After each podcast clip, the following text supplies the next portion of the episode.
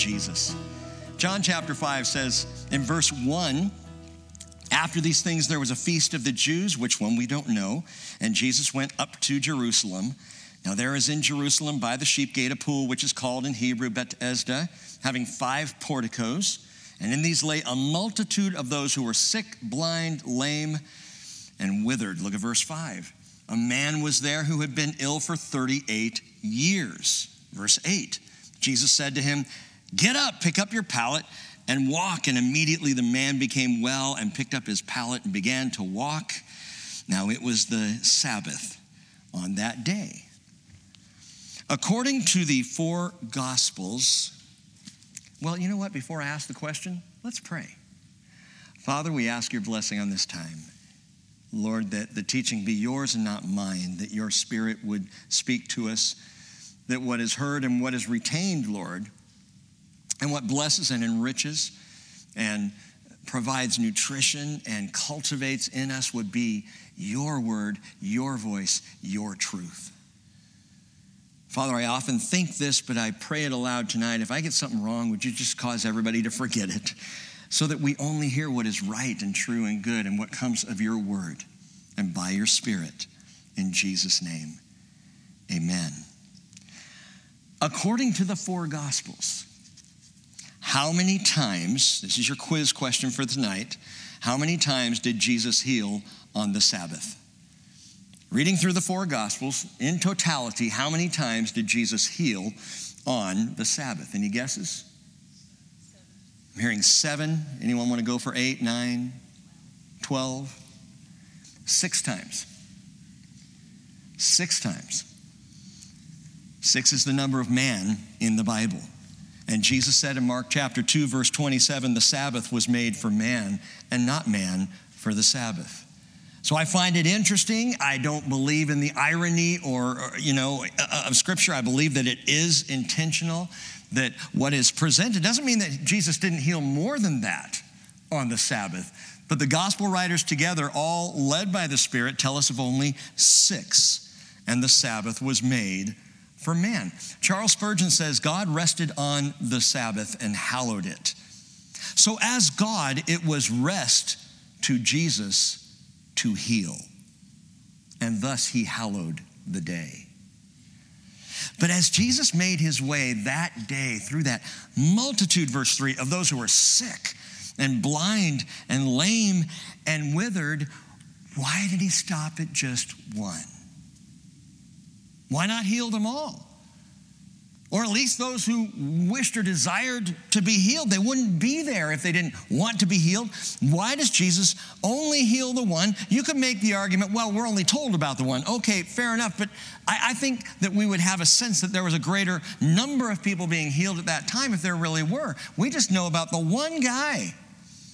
Everyone else lying around the upper pools of Bethesda Tayin, the twin pools that day, all who were laying there just inside Jerusalem's sheep gate were in need of a shepherd. Why didn't Jesus heal them all? Why only one? And the answer's in the passage before us, verse 18.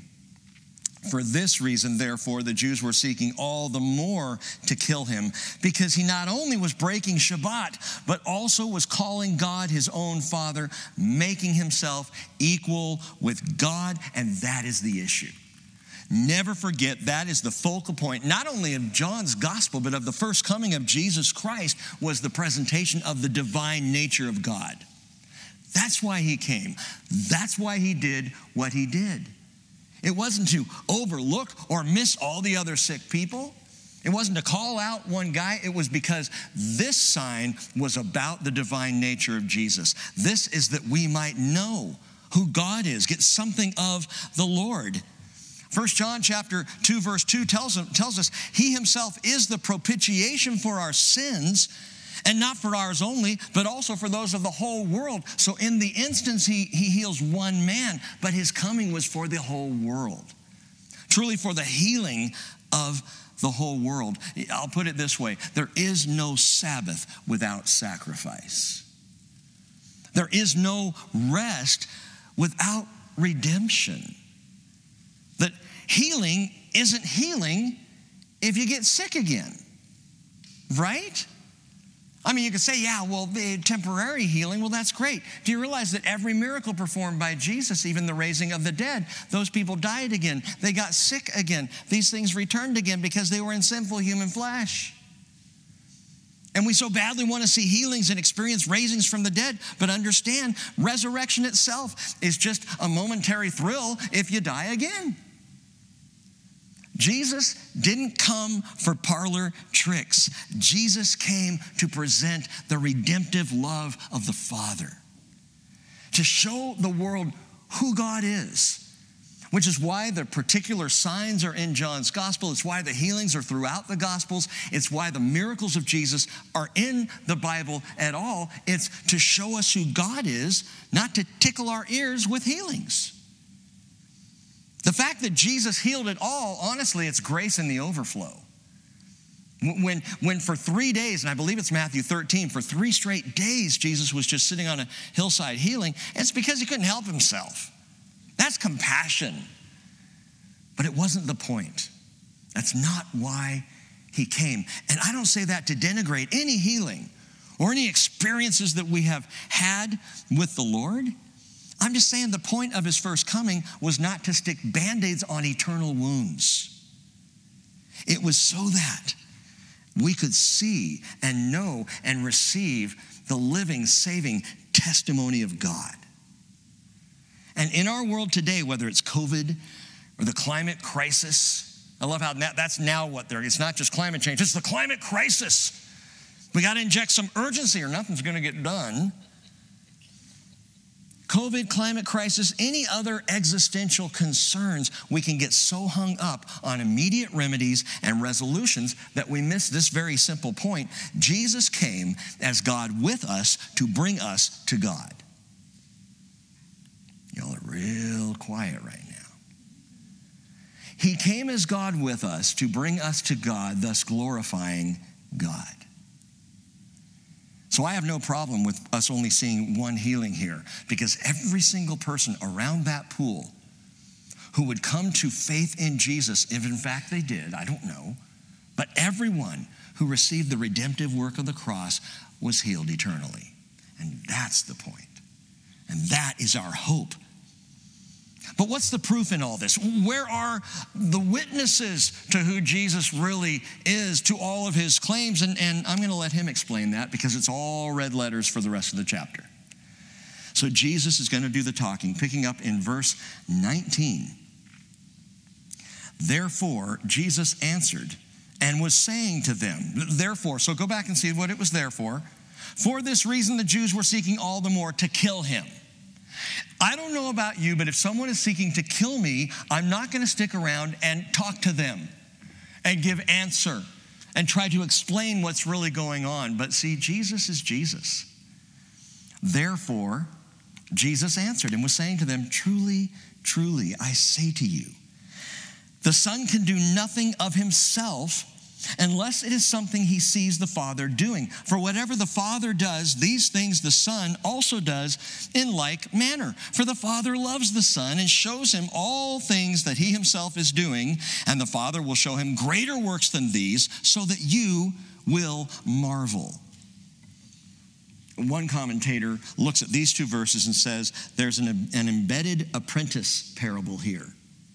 That when Jesus says he can only do uh, what he sees the Father doing, that he's hearkening back to the masonry shop or the carpentry shop with his father Joseph in Nazareth, and he's remembering how his father would, would plane some wood and Jesus would watch, and then he would likewise plane the wood. He only sees what the Father's doing. The Father's showing him how to do these things, and he's living that way. I don't know if that's intentional, because what Jesus is really saying in verses 19 and 20 is he's expressing the incarnation.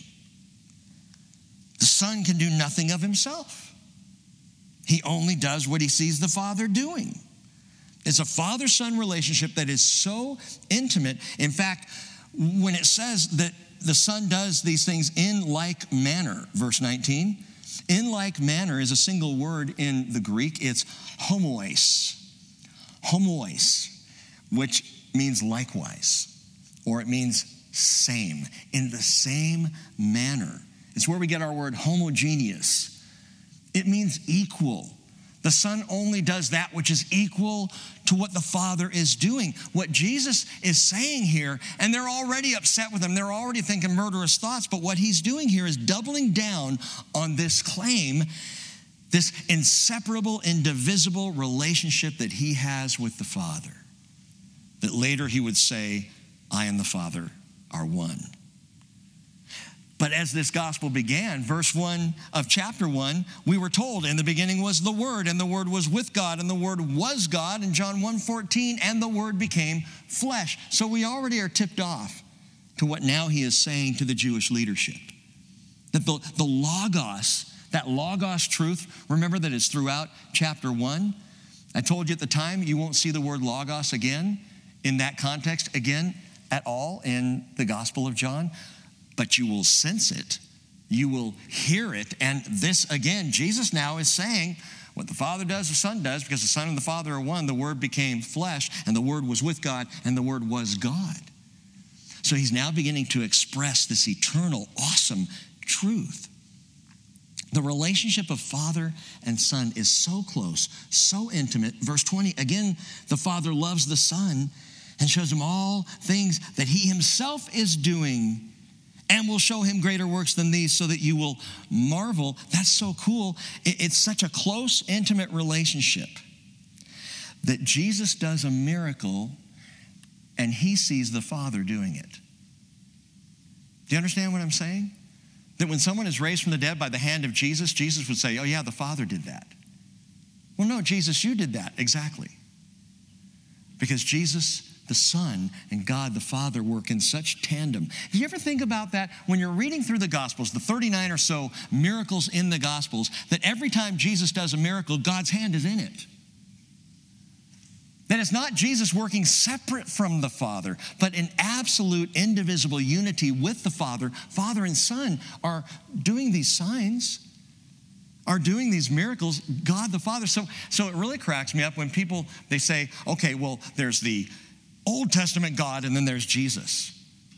Hey, the Old Testament God, Yahweh, Jehovah, God the Father is working with Jesus, healing with Jesus, compassion with Jesus, in tandem with Jesus. Not to say that they're, it's not to say that they are the same, and yet they are the same. I mean, they're, they're unique in the Trinity, Father, Son, Spirit, and yet they're homogeneousness is very nearly inseparable. And Jesus now lays claim to three areas to back this up where God alone has ever had sovereignty. Where God has the authority and the right, Jesus now owns this stuff himself. Look at verse 21. For just as the Father raises the dead and gives them life, even so the Son also gives life to whom he wishes. That's the privilege of God over life. The privilege of God. If you want to take notes, I'm going to give you a few little lists as we go through. And that's this is part of a, of a, a little four-part list. The privilege of God over life. This is not only the divine power to raise the dead, it is the right to raise the dead.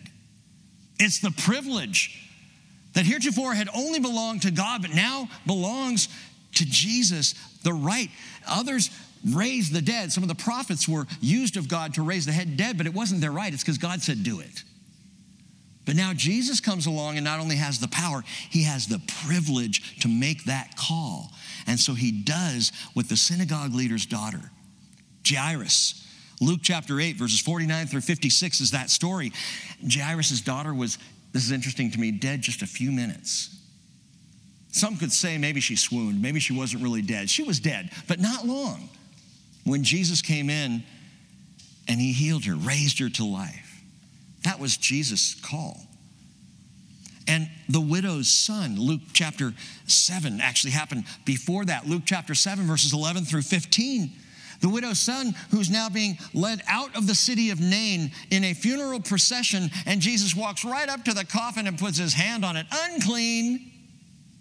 It was his right, it was his privilege to choose to raise that boy and give him back to his mother that day. Now, Jairus' daughter had been dead just a few minutes, the widow's son had been dead a day.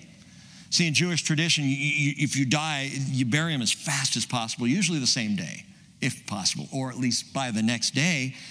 So we have the daughter dead a few minutes, the son dead for at least a day, and then there's Lazarus. John chapter 11, dead four days. Just in case anybody was thinking the other two were flukes. Or, or, or, you know, maybe something else. Four days in the grave, wrapped up, stinking dead. Lazarus. Jesus raised all three by his own divine privilege. Verse 22. For not even the Father judges anyone, but he has given all judgment to the Son. So the privilege of God over life, and now Jesus claims the prerogative of God over judgment. That's his call too. The prerogative of God over judgment. Abraham called, God the judge of all the earth, Genesis 18 25. He's the judge of all the earth. Psalm 96 13 says, He is coming to judge the earth. He will judge the world in righteousness and the peoples in His faithfulness. Isaiah 5 16, the Lord of hosts will be exalted in judgment, and the holy God will show Himself holy in righteousness, God's final judgment. It belongs to the sovereign Father. And that judgment, resulting in resurrection or condemnation, is firmly embedded in Jewish faith. So for Jesus now to come out and say the Father has given the Son the right to judge? No, no, no, no, no, no, no. Only God has the right to raise the dead, and only God has the right to judgment. And Jesus says, uh huh. You picking up what I'm putting down? You got my can of Pringles? Jesus has the right to life and death. Jesus has the right to judgment. He asserts this same divine authority. And by the way, Jesus could not possibly have been more provocative unless he were to declare the right to be worshiped. Verse 23 so that all will honor the Son even as they honor the Father. He who does not honor the Son does not honor the Father who sent him. So we have the privilege of God over life, the prerogative of God over judgment, and the praise of God in worship. Jesus says, That's mine. You honor me as you honor the Father. He, right now, he's speaking second person. You honor the Son as you honor the Father. But he's speaking of the praise of God in worship. Jesus was one sharp rabbi. He knew how to speak with just enough ambiguity here, talking father and son. So he's, he's taking, he's a step back from it, even though he knows, we know who the son is. But as he's talking early on in his ministry, remember, Jesus always knows his hour. And he's working toward that hour, and he doesn't want to spring that hour too quickly. So he's speaking in this way that it keeps the Jewish leaders at bay, even though they knew what he was saying. You could just see the frowns and the arms crossed and the brows furrowed as these guys were listening to Jesus going, I bet he thinks he's this son. But he didn't say it yet. He's just walking them along. And he also knows there are others listening in. There are the people all around, which is another reason why the angry Jewish leadership couldn't do anything because the Jewish people were listening to Jesus, fascinated by him, hanging on every word. But I'll tell you what, as Jesus owned the honor that is supposed to be for God only, I, think they had to know in their hearts what he was claiming. Isaiah 42, verse 8 I am the Lord, that is my name. I will not give my glory to another. He spoke through Isaiah, also through Isaiah chapter 48, verse 11. For my own sake, for my own sake I will act. For how can my name be profaned? And my glory I will not give to another. And Jesus has the audacity to appropriate the honor and glory due only to the Father with total equality. Of course, in the Hebrew scriptures before Isaiah, there was also David recording these words Psalm 211 Worship the Lord, Yahweh, with reverence and rejoice with trembling, do homage to the Son. That he not become angry and you perish in the way, for his wrath may soon be kindled. How blessed are all who take refuge in him. So Jesus here takes the privilege of God over life, he takes the prerogative of God over judgment, the praise of God in worship. And he is our refuge. And he takes all of this and combines it into one precious promise, verse 24.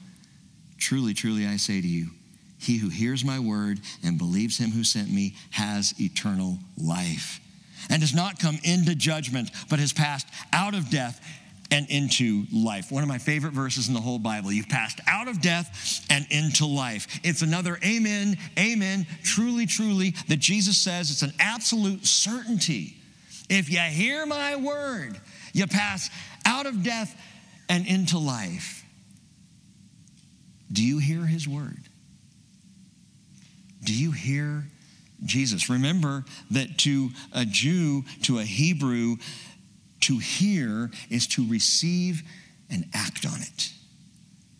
To receive with obedience. It is not listening to a Bible study, it's walking out of the Bible study and acting on what the Lord has told you. Receiving with obedience, believing in God who sent Jesus. And, and if you're there, you've received with obedience, guess what? You've just been received into eternity. The judgment for sin the judgment of death is now passed over.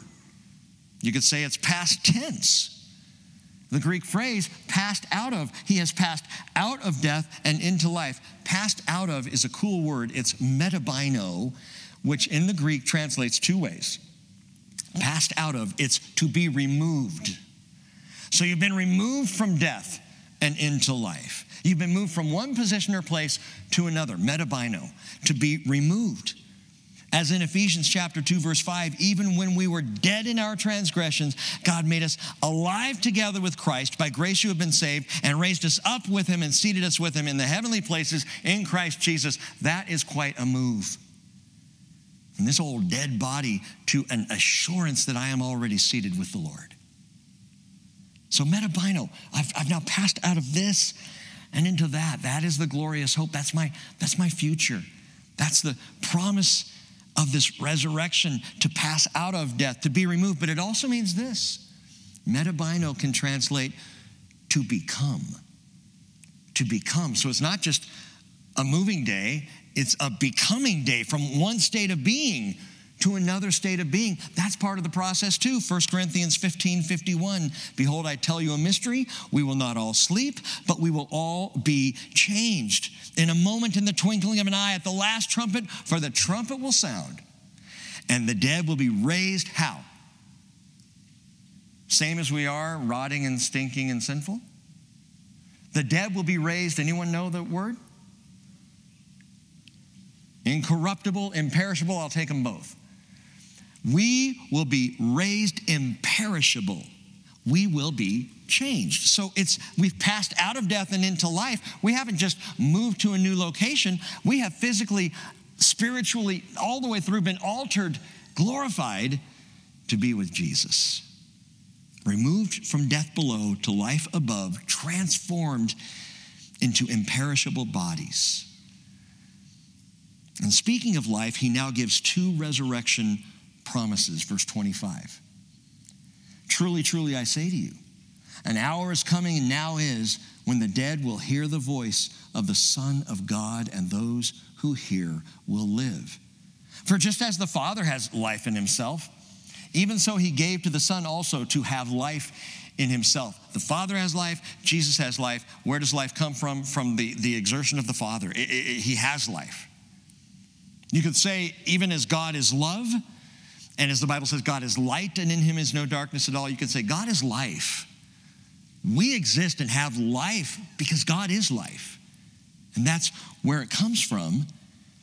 And it says, even as the Father has life in himself, Jesus says, even though, even so, he gave to the Son also to have life in himself, and he gave him authority to execute judgment because he is the Son of Man.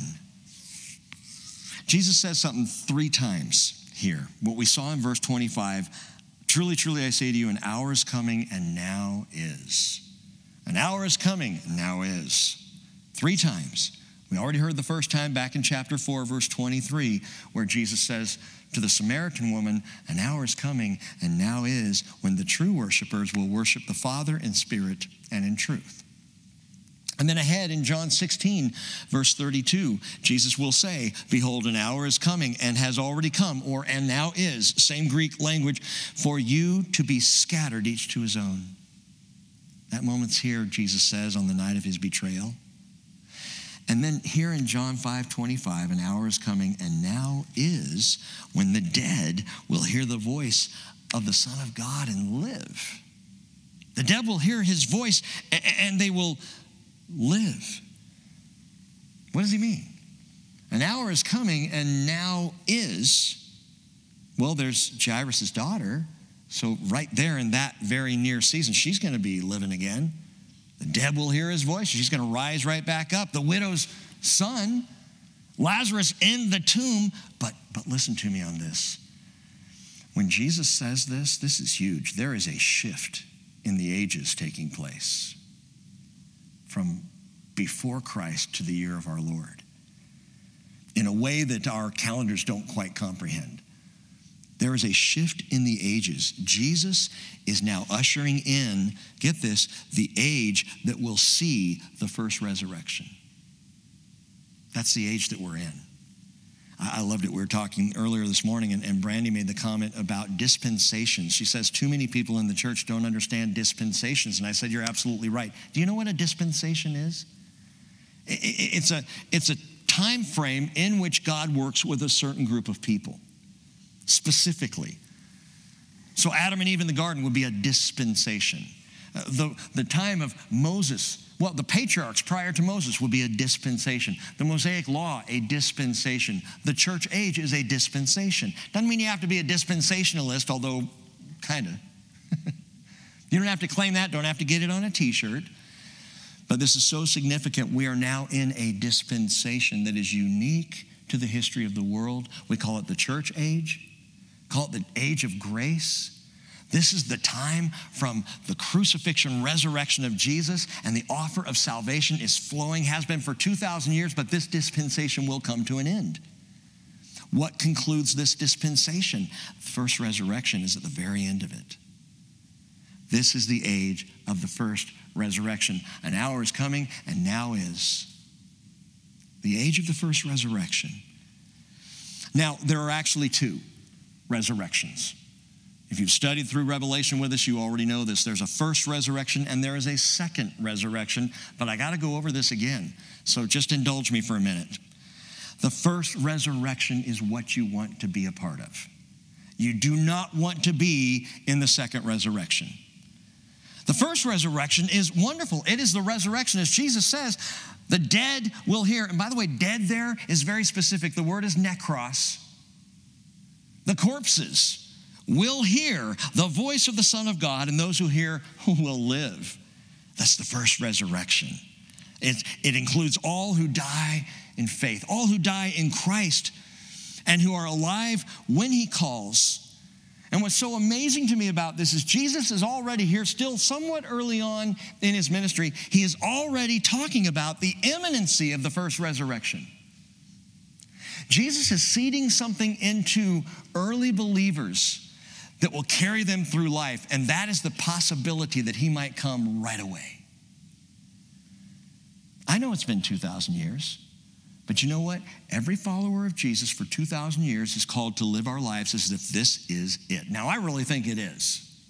Kyle, I think we're like that close to done.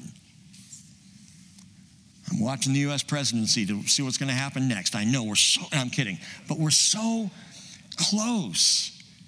And I absolutely believe we're at the end of the end times, the last of the last days. We're right here on the very cusp of this thing, this first resurrection.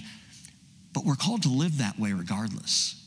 Paul in the first century lived as though every day would be his last because he was going to be caught up. He, fully, he writes in, early on in his letters like he fully expects to be raptured, caught up. That's the first resurrection, and Jesus is already suggesting the imminency of it. Turn in your Bibles to 1 Thessalonians chapter 4. 1 Thessalonians 4. If you got the page dog eared, if it's all greasy from your fingers, you got everything underlined and written on so much you can barely read it, praise the Lord. If not, work on it. 1 Thessalonians chapter 4. And again, you may know this. Let me encourage your faith. Listen closely again, beginning in verse 13. We do not want you to be uninformed brethren. 1 Thessalonians 4:13. We don't want you to be uninformed brethren about those who are asleep, so that you will not grieve as do the rest who have no hope. Asleep, he's talking about the appearance of the dead body. Looks asleep. The, Bible does not teach soul sleep, but uses sleep as a euphemism for death. For if we believe that Jesus died and rose again, even so God will bring with him those who have fallen asleep in Jesus. Which, stopping right there, means that they're with him. For God to bring them with him. So, people dear to me who have gone on before, their spirits are at home with Jesus. I'm not going to get all into that tonight, but there are other passages that absolutely support that. To be absent from the body is to be present with the Lord if, in fact, you have faith in Jesus when you die. So he's going to bring with him those who have died in, in Christ Jesus, right? Verse 15, continuing on. For this we say to you by the word of the Lord, that we who are alive and remain until the coming of the Lord, see, there's Paul's expectation will not precede those who have fallen asleep. The Lord himself will descend from heaven with a shout, with the voice of the archangel, with the trumpet of God, and the dead in Christ will rise first. Hold on a second. I thought he was bringing them with him. Now it says the dead in Christ will rise. Yes, because the word dead is necros, corpse. He's going to bring with him the spirits of those who have died. Their bodies may yet be in the grave, their bodies may be cremated. God knows where the molecules are, don't worry about that. But those bodies will instantaneously rise as he brings with him the spirits of those who have fallen asleep in Christ and instant, immediate glorification. And that happens before we even get to go up. But we go up in the twinkling of an eye, so it's all so fast, not a problem for God. Understand that? Not a problem for God at all. But this is all what's taking place here. In this instant, the dead in Christ, the, the corpses rise. It's not going to freak anybody out, out because, again, it's in the twinkling of an eye, First Corinthians 15 tells us. Then, verse 17, we who are alive and remain will be caught up, harpazo, raptured, together with them in the clouds to meet the Lord in the air, and so we shall always be with the Lord. Rick, why are you reading this again? Verse 18, therefore comfort one another with these words. I just got to remind you again this is the first resurrection. This is the resurrection to life. This is what Jesus is talking about having authority over as he's dealing with these Jewish leaders.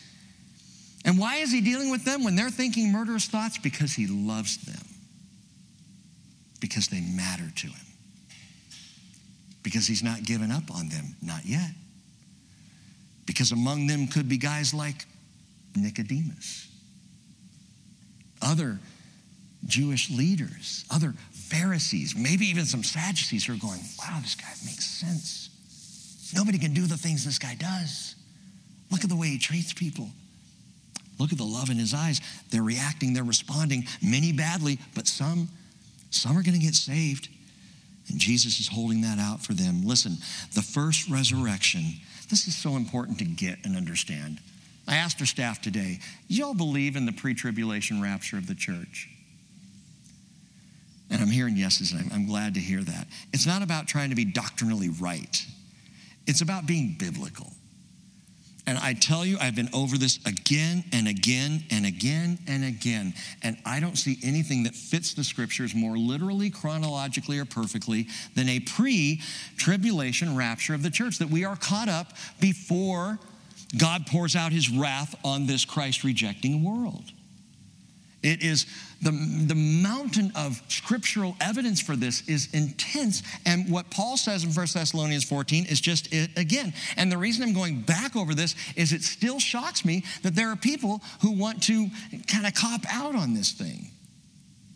That there are Christians, and maybe it's you, and if it is, let's talk later, please. There are Christians who say, wow, I think it's a mid trib rapture. So we'll go through three and a half years of hell on earth and then we'll be caught up.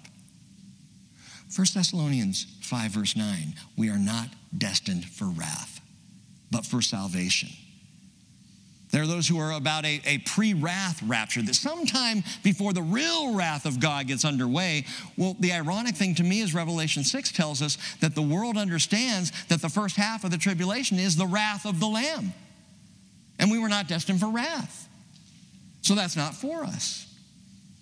Some people come along and they say, well, yeah, but Pastor Rick, I don't think we should get off scot free. Look at the last 2,000 years of the church and the kind of persecution that they've gone through, and why do we think that we just get to be raptured before we face that kind of persecution? I got a simple answer. By the way, that's the Corrie ten Boom statement. I love Corrie ten Boom.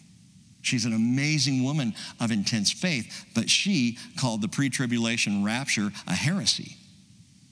She didn't believe it because her life experience was one of intense pain and hardship. And so there are those who will say, Yeah, I don't know about the rapture, this whole rapture escapism idea. Well, Jesus said, Pray that you may escape. But let's just set that aside for a minute.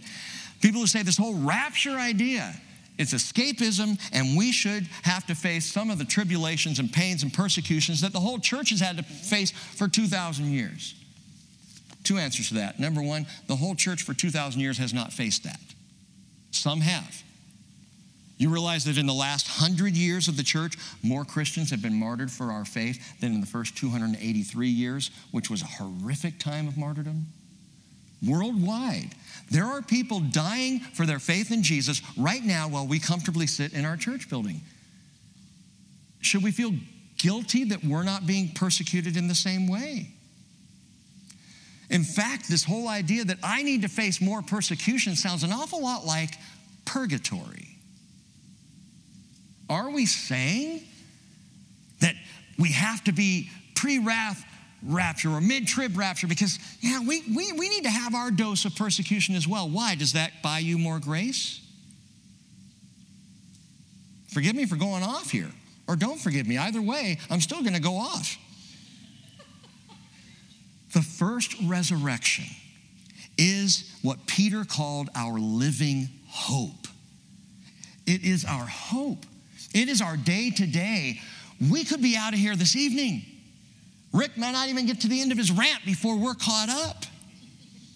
It is our living hope, 1 Peter chapter 1 verse 3 the pre tribulation rapture of the church, that we're going to be caught up and called home before the wrath of God is poured out on this world, is in the heart of all of those who love his appearing. 2 Timothy chapter 4 verse 8. And the pre tribulation rapture of the church, speaking here of the first resurrection unto life, is the most purifying hope of saved people. And it is to my mind, tragic when someone rejects that because you're rejecting a hope that will purify you. As John said in 1 John 3, verse 2, beloved, now we are children of God, and it has not appeared as yet what we will be. We know when he appears, we will be like him, metabaino, we're going to be changed, translated, transformed. There's going to be a metamorphosis that's going to be awesome. We know when he appears, we will be like him because we will see him just as he is. And then John says, and everyone who has this hope fixed on him purifies himself just as he is pure. And I absolutely believe this. This has changed my life. I can tell you that. This has caused me to desire to live this way, to follow Jesus to, to give my heart to Jesus. Not a perfect man, my family can tell you that, but to be intent on following after Jesus and bringing the gospel because I know at any moment I may go. And that, that to me, gang, that compels compassion. It's my wife's, what are you here for statement that I hate, but she's right. What are we here for? Whenever she says that, I know there's going to be a big change in the Crawford house. What are we here for? The pre tribulation rapture of the church, like nothing else, compels compassion. It motivates ministry. Hey, if you think, wow, this could be our final year, 2022, time to look busy. I'm kidding. But I do think time to get busy. You've seen the old bumper sticker, Jesus is coming, look busy. No, but the motivation to ministry, for me, it comes right from the first, from the, the first resurrection. It stimulates self sacrifice. Yeah, I can give that up, no big deal, because I could be out of here next week. And it arouses agape love for others because I know this. I know this as much as I can't wait to see Jesus. The hope of seeing him reminds me there is a coming wrath on this earth. There is a second resurrection, which is to judgment. And I don't want that for anyone. For, for it to be said that pre tribulation rapture folks just want to escape and let the world burn does not express the heart of someone who loves his appearing. I love his appearing so much, I want everyone to see him when he appears. I want everyone to be called up. And it should break all of our hearts to know that some will be resurrected to judgment. That's the second resurrection. Look at verse 28. Do not marvel at this, Jesus says, for an hour is coming in which all who are in the tombs, all who are in the tombs, that believers or non believers, doesn't matter, all will hear his voice and will come forth. Verse 29 those who did the good, by the way, the word deeds isn't there those who did the good to a resurrection of life, those who committed the evil to a resurrection of judgment. Judgment day. If we're saved by grace, then how can Jesus say those who did the good to life and those who did the evil to judgment? Let me be really clear. The good is believing in him whom he has sent. And we'll see that in the next chapter. The people will say, What must we do to work the works of God? What are the good deeds we're supposed to do? And Jesus says, I got it. I got it. You're going to love this. Believe in me. That's the good. Every good thing that a follower of Jesus does after believing in him, every righteous deed has been given to us to do. We do it because we love him. We do it because of who he is. And we want everyone to know him. So the good that Jesus talks about that, that results in life is faith. It's trusting in the Lord. And the fruit and the righteousness and all that, He's going to give that to you, and that's going to work out. That's going to come out in your life. But those who do the evil, there is a resurrection of judgment. Revelation chapter 20, verse 6 Blessed and holy is the one who has a part in the first resurrection. That's the rapture, that's the, cut, the catching up. Over these, the second death has no power. Okay, so there are two resurrections and two deaths. First resurrection is being caught up, it's the rapture. The first death is physical death that we may or may not experience. I may die before the rapture happens. I every day wake up and say, Lord, I don't want to. I don't want to be the first. I want, want to be the second. Because the dead in Christ rise first, I, I want to join them. I'm kidding, but I, I, you know, Lord, I'd love to go home today. But should he tarry and I live a little longer and then I die? Okay, that's the first death. No big deal. It has no hold on me. He broke those chains a long time ago. So praise the Lord. Even if I die the first death, I still have the rapture, I still have the resurrection. It's that second death that is horrific. Again, Revelation 20, verse 6 Blessed and holy is the one who has a part in the first resurrection. Over these, the second death has no power. But they will be priests of God and of Christ and will reign with him for a thousand years, the millennial kingdom. Revelation 20, verse 12 I saw the dead, the great and the small, standing before the throne. and Books were opened. And Another book is opened, which is of life, the book of life. The dead were judged from the things which were written in the books according to their deeds. We've talked about this before. There's the book of life, and if your name is in the book of life, it's because you believe in Jesus, and you will be caught up when the rapture happens. If you're not in that book, there is Judgment Day. And Judgment Day is from the books of deeds. Many books are opened. God keeps an exact accounting of everything everyone's ever done. So if you want to be judged based on that, you can be. God is completely fair. That's the second resurrection. It is not a resurrection to life, it is a resurrection to judgment. And when that judgment happens, brothers and sisters, those who are judged according to their deeds will be found wanting because nobody is good enough. It's only by the grace of Jesus that we're saved. That is heavy. That should motivate us. The reality of the first and the second resurrection. Now, now, by the way, yes, there are deeds, good deeds, which will be judged for rewards. And the Bible's clear on that too. It's going to happen. I think that's going to happen right around the time of the rapture. I think it's going to be, you know, as we go up, that that's going to happen right away. I can't tell you for certain on that, but I can tell you this speaking to followers of Jesus, believers in Christ, those who are already saved, Paul says in 2 Corinthians 5:10, "For we must all appear before the judgment seat of Christ, so that each one may be recompensed for his deeds in the body according to what he has done, whether good or bad." He's not talking about a judgment of salvation. He's talking about a judgment of what we've done with our salvation. How have we lived? There will be rewards. The judgment seat, the Bema seat of Christ is that, you know, like, like, like the Olympics. They go up and they stand on the Bema, and they're given rewards based on how they ran. And that's what Paul is talking about in 2 Corinthians 5, verse 10. You can look that up and think about it. If that's at all confusing to you, imagine being the church at Corinth and getting the letter. Wait a minute, we have to go to a. I, I thought my judgment happened at the cross, Paul. And now you're saying there's the judgment seat of Christ? And I can see Paul going, chill out, chill out. It's, it's okay, it's rewards. It's good. Some are not going to get the same rewards as others.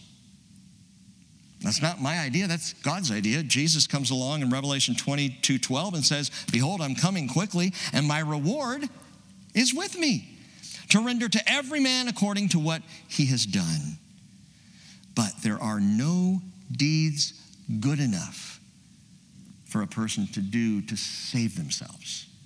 Salvation is by grace alone, and the good we do is we simply believe. John 20, verse 31, John says, These things have been written so that you may believe that Jesus is the Christ, the Son of God, and that by believing you may have life in his name. So bring it back in. The privilege of life, Jesus says, That's mine. The prerogative of judgment, oh yeah, that's mine too. The praise of our worship belongs to Jesus. The power of resurrection, whether it's the first or the second resurrection, it's all in the hands of Jesus. And in verse 30, he says, I can do nothing on my own initiative.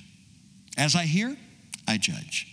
And my judgment is just because I do not seek my own will, but the will of him who sent me. And now we've, we've just transferred, get this, into first person. Now he's talking about himself. Now he's just, he is laying it out on the line. And once again, Jesus speaking here, we see this intimate, integrated, shared will partnership with the Father when Jesus says, I can do nothing on my own initiative. What does he mean? When I was a kid, Saturday morning, sitting there eating my third or fourth bowl of Apple Jacks, watching the Bugs Bunny Roadrunner Hour, kick back. I'm on the couch, Ron's on the chair. We're both just, you know, a little bit of drools hanging down as we're watching cartoons and not doing anything with our lives. And I remember from time to time my dad coming in and going, I wish you would just show some initiative. so I sat up, grabbed the box of Apple Jacks, and poured another bowl. There's your initiative right there. Jesus says, I can do nothing of my own initiative. Understand the word here. It's emauto, and it means of my own free will. What? I can do nothing of my own free will. Huh? He's talking about his relationship with the Father. He says this more than once, by the way, in John 8 28. When you lift up the Son of Man, then you will know that I am, and I do nothing on my own initiative.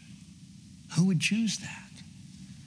Says, If God were your father, John 8 42, you would love me, for I proceeded forth and have come from God, for I have not even come on my own initiative, but he sent me.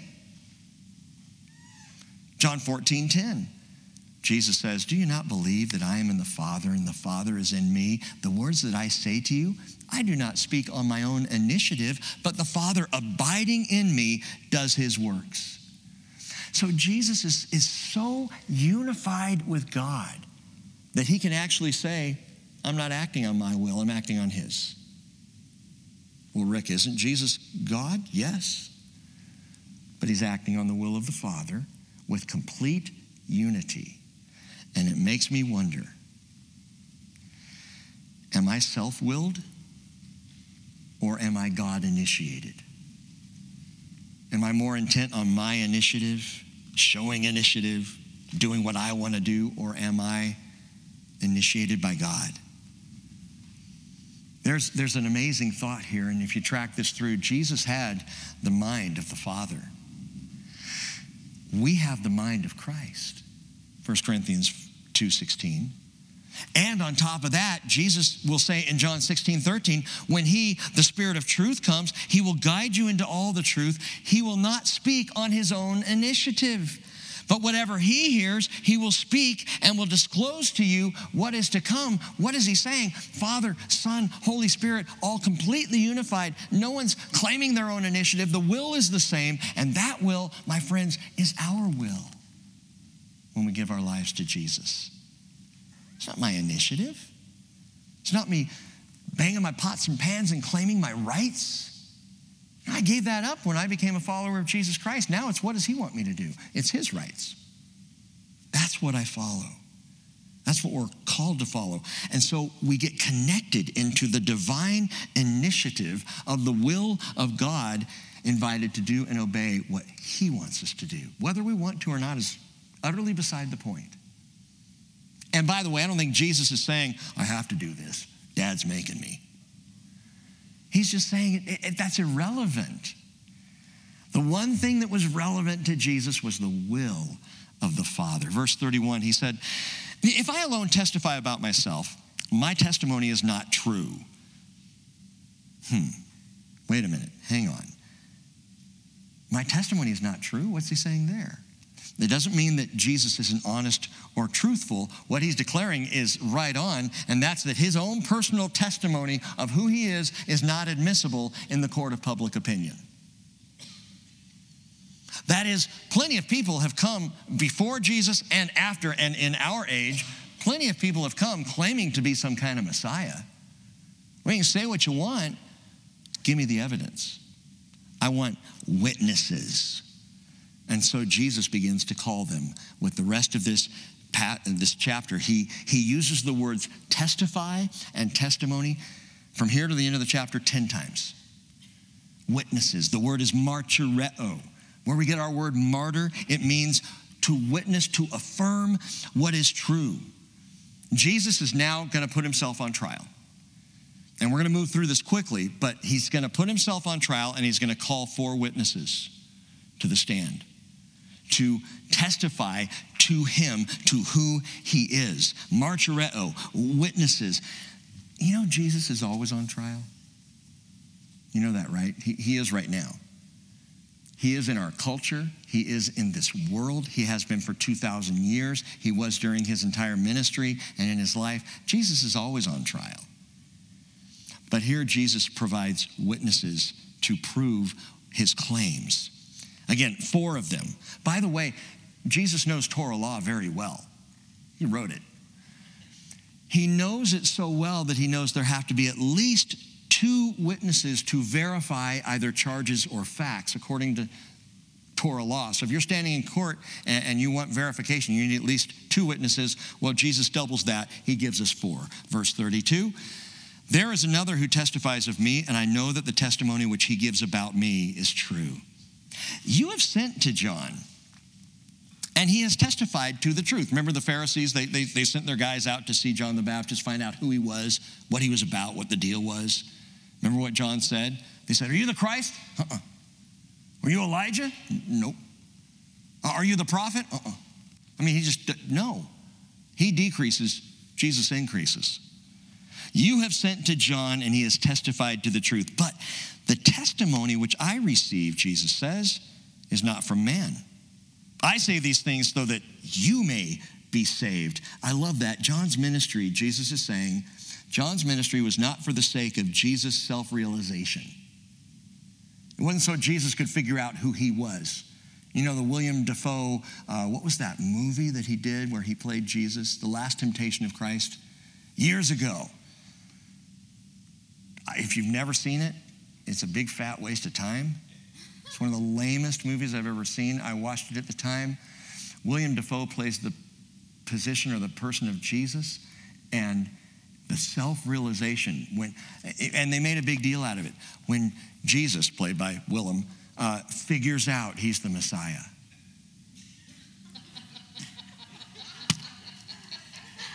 It's, it's almost hilarious if it wasn't sickening. He, he's there and he's teaching a parable and he's saying, uh, and these things speak of the Christ who is, who is me.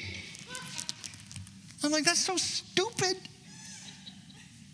Jesus says, I don't need that. I didn't need John the Baptist to come along and tell me who I was. Jesus always, always knew who he was. So why John come?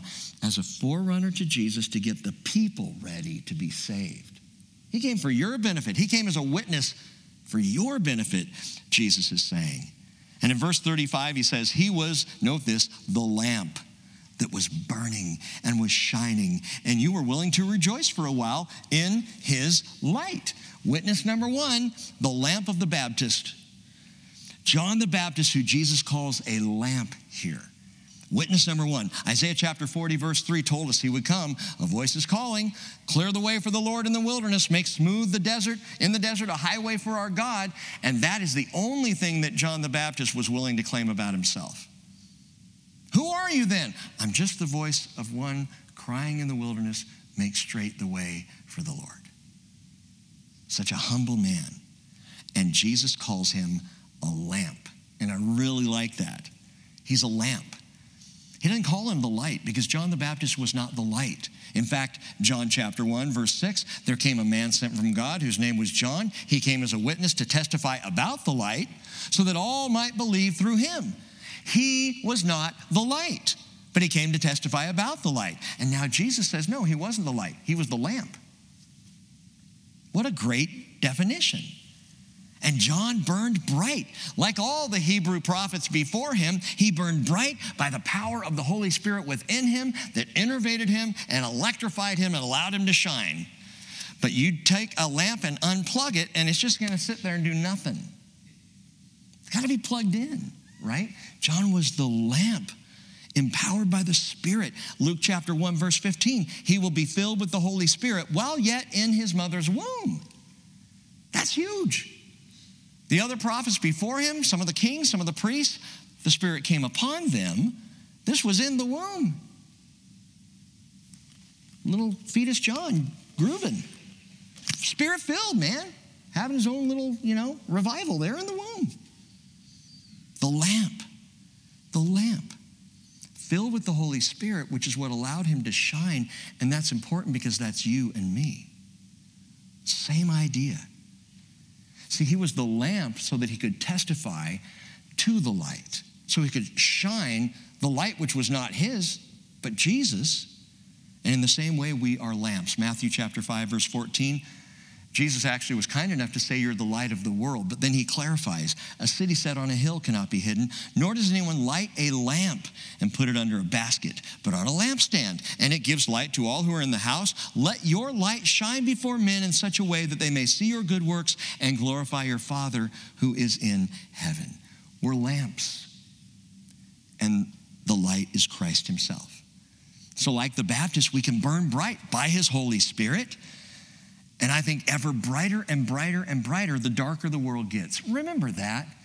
And I told you when we started this series in John, one of the motivating factors for me was the darkness of the month of January.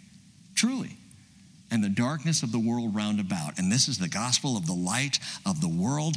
And hey, if it's going to get darker before Jesus calls us out, praise the Lord, we can shine brighter. Light me up. It's time to be Holy Spirit filled people shining the light of Christ in this world. Verse 36. So there's the witness number one, the lamp of the Baptist. Witness number two, the works of Messiah. Watch this. But the testimony which I have is greater than the testimony of John. For the works which the Father has given me to accomplish, the very works that I do, testify about me that the Father has sent me. Pharisees, Sadducees, scribes, Jewish leaders, open your eyes. What do you see? You want a witness? Sitting in the back row saying, Can I get a witness? You want a witness? Look at what I am doing the miracles, the healings, the signs of Jesus. What John the Apostle calls signs, listen to me, they were more declaration than remediation. And this is where we started with the one lame man at the pool, only one who was healed. Because it wasn't about the healing, it was about the healer. It was about Jesus. His miracles were not just therapeutic, they were messianic, which was the point of the miracles. By themselves, miracles are powerful. But combined with these witnesses, they become unmistakable. Now you look at the miracles, not for the miracles themselves, but for who they declare, for what they declare about Jesus. They're not just temporary healings, they're eternally life changing events because we meet Jesus in them. Isaiah 29 18, prophesying of Messiah, on that day the deaf will hear the words of a book and out of the gloom and darkness, the eyes of the blind will see. And the Jewish people were waiting for such a man, for such a Messiah to come along and do these things. Deaf hearing? Blind eyes seeing. Isaiah 35, verse 5. The eyes of the blind will be opened, the ears of the deaf will be unstopped. Those were two unmistakable messianic miracles. And Jesus says, There's another witness. John came as a witness. He told you who I was. Now look at what I've done. How many people see now? How many people hear? How many people are walking who were lame? Pay attention to this, guys. Look at what I'm doing. The eyes of the blind open, the ears of the deaf will be unstopped. By the way, when Isaiah says that, Isaiah 35, when does he say that happens? So there's an interesting thought. The when to Isaiah 35 is completely fulfilled when Jesus comes again. Because the context of those messianic verses are of his second coming. Isaiah 35, verse 10 says, The ransomed of the Lord will return and come with joyful shouting to Zion. That is the Jewish people returning to Israel. With everlasting joy on their heads, they will find gladness and joy, and sorrow and sighing will flee away. And that's the promise of the millennial kingdom. Guess what? The deaf are going to hear, and the blind are going to see, and the lame are going to walk when Jesus comes again. But it's already happened once when he came the first time. The witness of his works. Remember John the Baptist? Not yet, at least timeline wise, but, but there comes a time when he's in prison and he sends his disciples to Jesus and, and he says, Are you the right one or do we need to look for someone else? He's, he's feeling a little discouraged. Rather than just say, I'm him, chill out, John, Jesus appeals to the witness of his works. He says, Matthew 11, 5, the blind receive sight, the lame walk, the lepers are cleansed, the deaf hear, the dead are raised up, and the poor have the gospel preached to them. And Jesus says, And blessed is he who does not take offense at me. That's all John needed to hear. Look at the witness, John. Well, the Jewish leaders were already offended. You know what the problem is with offense? It tends to blind the eye and deafen the ears so that you cannot see who Jesus is and you cannot hear what he is saying when we get offended by him. Verse 37, this is where the Jewish leaders were. But he goes on, the next witness, and the Father who sent me, he has testified of me. You have neither heard his voice at any time nor seen his form. You do not have his word abiding in you, and you do not believe him whom he sent. Witness number three the Father who sent Jesus. How is God the Father a witness? Well, Jesus will say in John 14 11, Believe me that I am in the Father, and the Father is in me. Otherwise, believe because of the works themselves. So there's an integration again, we've already talked about tonight, the integration of the miraculous work of Jesus with the Father. So that as Jesus was doing these things, he says, as he did about Sabbath earlier in the chapter, do you remember what he said?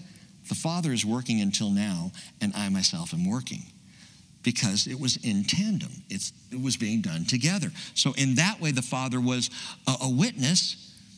But you know, the Father also gave spoken testimony of the Son. Matthew chapter 3, verse 16, after being baptized, Jesus came up immediately from the water. Behold, the heavens were open. He saw the Spirit of God descending as a dove and lighting on him. And behold, a voice out of heaven said, This is my beloved Son, in whom I am well pleased, the witness of God. Third witness on Jesus' list, the witness of the Father. Or, Matthew 17, verse 5, many didn't hear it, but a few did.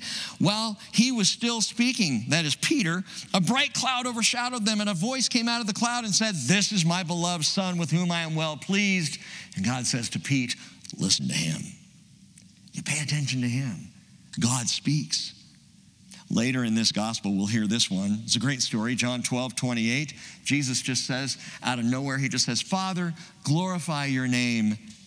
And a voice came out of heaven I have both glorified it and will glorify it again as the Father continues to be a witness to the Son. So, why does Jesus, calling on the witness of the Father, why does he say, You have neither heard his voice at any time nor seen his form? Well, you just said he was a witness. And we've actually declared a, couple of times where God spoke audibly as a witness of Jesus. But why does he say to these Jewish leaders, You have not heard his voice? It's an indictment. They have not heard. What is hearing in the Jewish ear? It is to obey. You have not heard his voice. You haven't seen his form. You're not paying attention. If you say you hear him, but you don't accept his own son, if you say you hear him, but you don't obey him, guess what? You haven't heard him. You haven't heard him. So, four witnesses the lamp of the Baptist, the works of Messiah, the Father who had sent him, and finally, finally, witness number four, the scriptures of life. Picking up in verse 39, you search the scriptures because you think that in them you have eternal life. It is these that testify about me, and you are unwilling to come to me so that you may have life. You all know this is one of three of my favorite verses altogether the one, two, three punch of the witness, the testimony of Jesus in the Word of God. John 5, 39, and then Psalm 40, verse 7, repeated in Hebrews 10, verse 7. In the scroll of the book, it is written of me. Revelation 19, 10, the testimony of Jesus is the spirit of prophecy. I put it this way there are 66 books in the Bible, one revelation. The revelation of Jesus Christ is the point of the whole book which is why Jesus declares right in here that the scriptures testify of me. And yet, even in the church, so many people come to the Bible because they're looking for pithy proverbs or tidbits of wisdom or sadly proof texts for personal dogmas. People take the Word of God, the Bible, and I once heard it put this way you can take all of the writings of man through all history, all of the wisest, brightest, most intelligent, most erudite writings that are out there, and put them all together in a library, and the Bible doesn't even belong in that library. It is a library unto itself. Can't even put it on the same table with those books because it is so completely different. But you know what people do? They take the Bible down and they put it on the self help aisle. This is not a self help book. Oh, it'll help yourself. There's all kinds of great truth and wisdom and, and stuff that you can live by, and some people do with zero faith. They just like the Psalms. Or they read the Proverbs because they, oh, there's some wisdom there.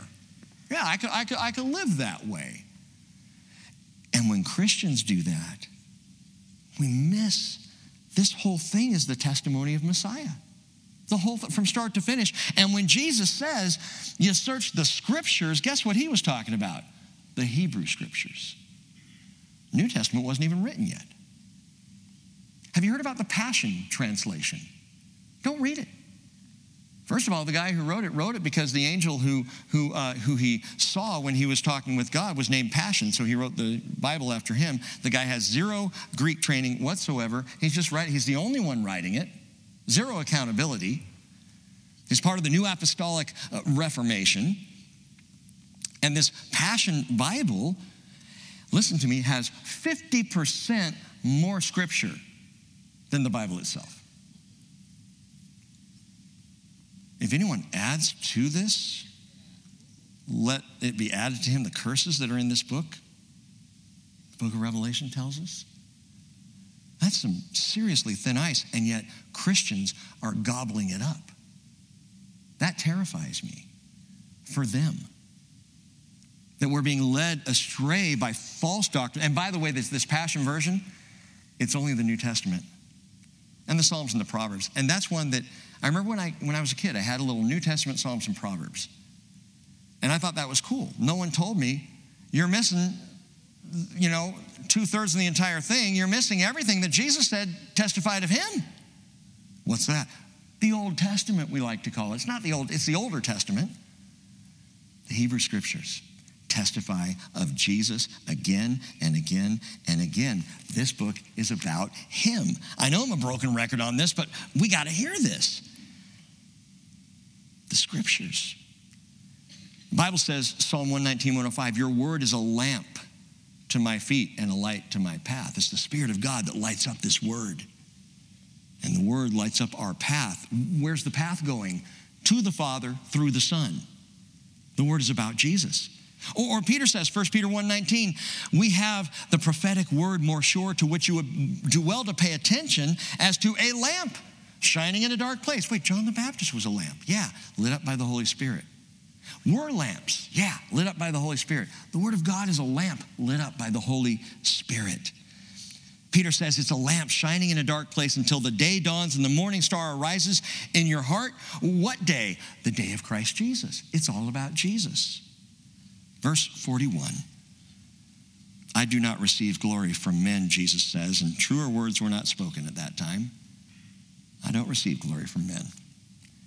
But I know you that you do not have the love of God in yourselves. Why not? Because Jesus gets that love, he gets it from God. He, Jesus doesn't need glory from men or affirmation or honor. He deserves it, but he doesn't need it because he gets it from the Father. His, Father who said, This is my beloved Son. Every time Jesus was having a bad day, and I'm sure he had bad days because he was the Son of Man, because he was in flesh. Every time Jesus was having a bad day, all he had to do was think, but dad calls me beloved. I'm the beloved son. Every time he mentions being the son of God, you got to know that inside he's lighting up because all of his honor is coming from the Father. Jesus knows he has the love of God in himself. And he also knows those who he's speaking to do not. They don't have the love of God in themselves. Where do you get it? Where do you get your affirmation? Where do you get your love? Where do you get your honor? Do you have the love of God in yourself? Please hear me. I'm not asking, do you love God? I'm saying, do you have the love of God in yourself? Do you know God's love for you? And if you're doubting it tonight, let me help. Romans 5, verse 5 the love of God has been poured out within our hearts through the Holy Spirit who was given to us. Or Romans 5 8, God demonstrates his own love toward us, and that while we were yet sinners, Christ died for us. Any questions? Jude 21. Take this as a prescription tonight. Keep yourselves in the love of God. When you're feeling guilty, when you're feeling shame, when you're bashing on yourself, stop it. Keep yourself in the love of God. It's not how am I pleasing him today? How am I doing? Oh, I'm not doing so good. Yeah, but he loves you so much. And we're right back to that, that love that motivates life. Keep yourself in the love of God, waiting anxiously for the mercy of our Lord Jesus Christ to eternal life. Verse 43 I have come in my Father's name, and you do not receive me. If another comes in his own name, you will receive him. Mark this, that is a veiled allusion prophetically to the Antichrist. Another Christ is going to come, and you're going to receive him. I've come as I am. You're not receiving me, but you're going to receive him when he comes. I read that, I think, man, that's just That's really amazing that that's going to happen. But John also later writes, 1 John 2:18, children, it's the last hour, and just as you heard that Antichrist is coming, even now many antichrists have appeared. From this we know it's the last hour. Doesn't mean that Antichrist won't come, it just means that there is all kinds of deception that continues out there. And there are all kinds who are led by that same spirit. These Antichrist deceivers. People who come saying, I'm another Christ. I've got a new way. God's given me a new revelation, the Passion Translation. That's something that he says. God's given me a new revelation. I'm going to borrow the words from Jon Courson. If it's new, it isn't true. God's given me a new thing. He's given us his word. One of the most dangerous lures of mankind is what Antichrist comes along and tries, he tries to bring, and that's glory. People exchange the truth for a lie, trading out the love of God for the glory of man, humanity. Verse 44 How can you believe when you receive glory from one another and you do not seek the glory that is from the one and only God? When we're more intent on getting our kudos from other human beings than we are getting it from God. Do, do you want His honor? So I, have told you before, I think one of the things that for me will be the most exciting thing I've ever heard in my life is to hear Him say, Well done, good and faithful servant. To hear my Father say, Well done, oh. as a kid, I wanted that. I loved it. When my dad said he was proud of me, whoa, that was huge. To hear my Father God say, Rick, good job.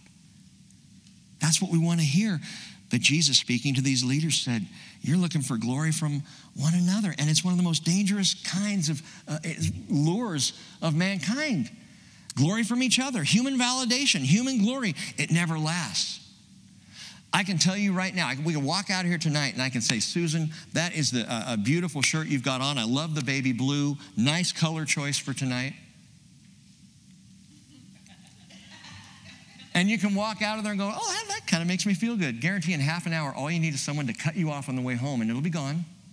All that glory, all that honor, whoop, out the window. John 12, 42 tells us that even many of the rulers believed in him but because of the Pharisees, they were not confessing. For fear they would be put out of the synagogue, for they loved the approval of men rather than the approval of God. There's the problem. Galatians 1:10 Am I now seeking the favor of men or of God? Am I striving to please men? If I were still trying to please men, I would not be a bondservant of Jesus Christ. You know what carries you through the day, the week, the month, the year? When criticisms come and people attack, and it's not self defense that carries you through, it's the love of God. God loves me. Does it get any better than that? Verse 45 Do not think that I will accuse you before the Father. The one who accuses you is Moses, and we're still with the witness of the scriptures. The one who accuses you is Moses, in whom you've set your hope. For if you believed Moses, you would believe me, for he wrote about me. But if you do not believe his writings, that is the scriptures, how will you believe my words? Jesus is all over the writings of Moses. We've seen him in Torah. We've spent time in there watching, seeing, and I invite you, go through Torah again and look for Jesus. This was the I think the biggest impact on my understanding in teaching the Bible that I've ever had, and it was when we started the bridge, and it was the realization that Jesus is on every page. And I remember early on going, okay, we're going to look for him on every page. If that's true, we're going to find him on every page. So, Genesis chapter 3, verse 16 gives the first prophecy, the proto evangelicum. You know, that, that the seed of woman the woman's going to have a seed.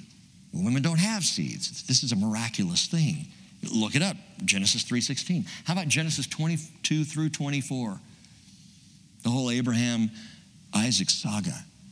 And Isaac coming back and getting his bride. And, and I mean, it's just this amazing picture of the Father and the Son and the bride, the church. And it's all right there.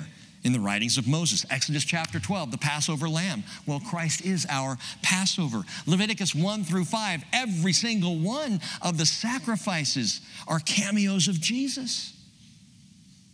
Numbers 24, 17, when that skeevy seer Balaam says, I see, I see him, but not now. I see a star will come forth from Jacob. He's talking about Jesus. They're in Torah, they're in the writings of Moses. Deuteronomy 18, talking about the prophet who would be Messiah. And it continues throughout the Hebrew scriptures. And the challenge for us is just look for him. As we're studying through the Bible, and when we leap back to the Hebrew scriptures, Lord willing, and the saints don't rise, look for Jesus. Because he says, it's all about me. And if you believe what Moses says, then you're going to believe in me as well. Let me finish with this. Whether the witness is John the Baptist or the prophets or the signs and miracles that Jesus performed or the Father's testimony or the scriptures, all of these witnesses serve the same purpose, and that is to bring us to Jesus, who then brings us to the Father. It's to show us Him. That's what a witness does. That's what testimonies are about. It's testifying of Jesus and who he is. Let's pray. Lord Jesus, your words are pretty intense, powerful and overwhelming.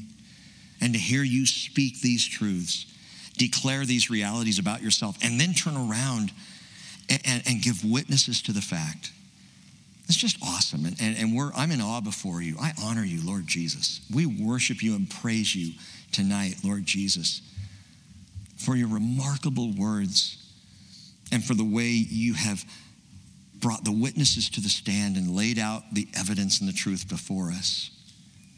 And Father, I pray that you will increase our faith tonight, our trust in Jesus, our love of Jesus more. And finally, Lord, I just want to ask this by your Spirit, keep us in the love of God. In Jesus' name.